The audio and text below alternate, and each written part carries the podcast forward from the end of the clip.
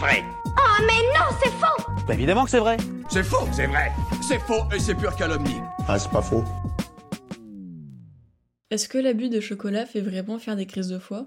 Le chocolat, c'est la gourmandise de tous les excès, surtout pendant les fêtes. Problème, les conséquences peuvent parfois être vraiment désagréables, allant de légers maux de ventre à des vomissements.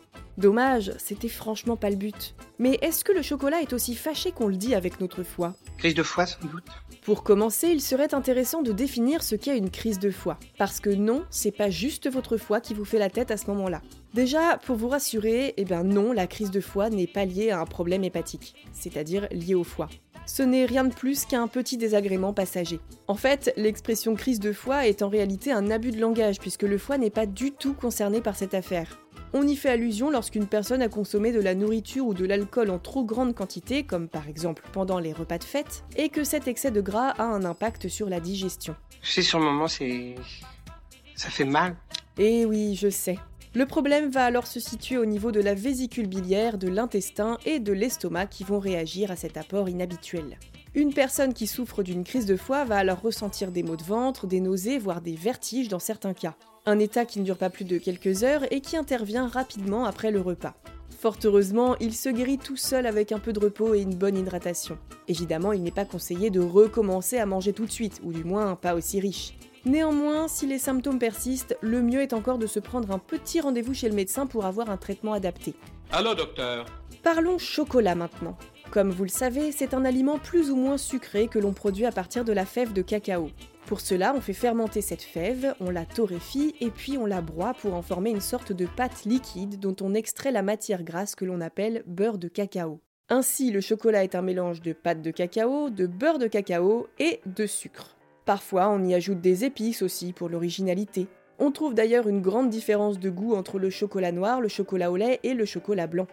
Et pour cause, tout repose sur la teneur en cacao. Un bon chocolat noir doit contenir au minimum 35% de poudre de cacao. Il peut avoir un goût un peu amer lorsque le pourcentage excède les 70%. J'aime pas trop beaucoup ça. Ça peut être un peu particulier, oui, c'est vrai.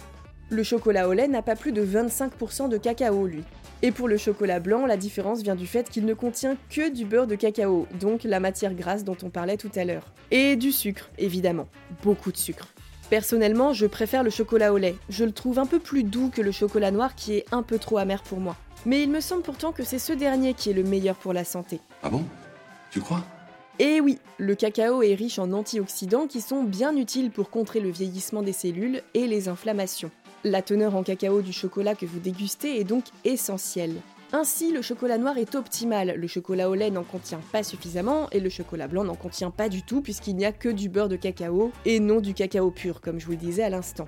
Pour que vous vous rendiez compte, on parle souvent du thé comme étant un antioxydant efficace. Ça me dit quelque chose. Eh ben, le cacao serait 4 à 5 fois plus efficace que le thé. Ceci en raison de la présence de polyphénols tels que les flavonoïdes qui ont des propriétés anti-inflammatoires et les anthocyanes qui ont des vertus anticancéreuses.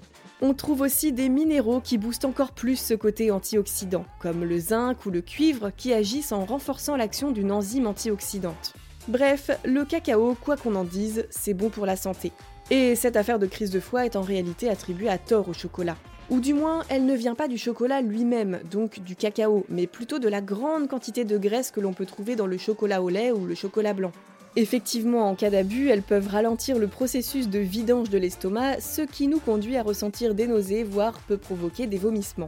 Ces mêmes graisses sont responsables de douleurs abdominales à cause d'une trop grande stimulation de la vésicule biliaire. Et d'ailleurs, fun fact, le cacao, de par ses propriétés antioxydantes, est justement un vrai protecteur du foie. N'abusons pas. Non, tu as raison, il ne faut pas non plus abuser des bonnes choses. En trop grande quantité, le cacao peut favoriser la migraine chez les personnes prédisposées à cause d'une molécule que l'on appelle la théobromine qui agit sur le diamètre des vaisseaux sanguins. D'ailleurs, si vous connaissez des personnes qui se disent carrément accro au chocolat, eh ben c'est à cause entre autres de cette molécule. Elle est également très dangereuse pour les chiens et les chats. D'autres molécules du chocolat peuvent rendre accro, entre guillemets, comme la caféine, parce que oui, il y en a, et le salsolinol. Ensemble, ces molécules agissent sur les récepteurs à dopamine, l'hormone du plaisir. Vous êtes dans un état de grande dépendance. Non, ceci dit, il n'y a évidemment pas de phénomène d'accoutumance comme avec la nicotine ou les drogues, bien sûr. Pour récapituler, ce qu'on appelle crise de foie, c'est le fait d'avoir absorbé trop d'aliments gras ou d'alcool d'un coup, et donc d'en payer le prix pendant la digestion. Si vous mangez trop de chocolat, ça peut vous rendre malade, mais ce n'est pas systématique, ça dépend de votre organisme. Et surtout, vous risquez la même sentence si vous mangez un gros kebab ou si vous exagérez un petit peu trop sur les verres de vin pendant les repas de famille. Mangez, ça vous fera du bien. Et vous, vous avez d'autres idées reçues à débunker? Envoyez-les nous sur les apodios ou en vocal sur Instagram et nous les inclurons dans de futurs épisodes. Pensez à vous abonner à Science ou Fiction et à nos autres podcasts pour ne plus manquer un seul épisode. Et n'hésitez pas à nous laisser un commentaire et une note pour nous dire ce que vous en pensez et soutenir notre travail. À bientôt!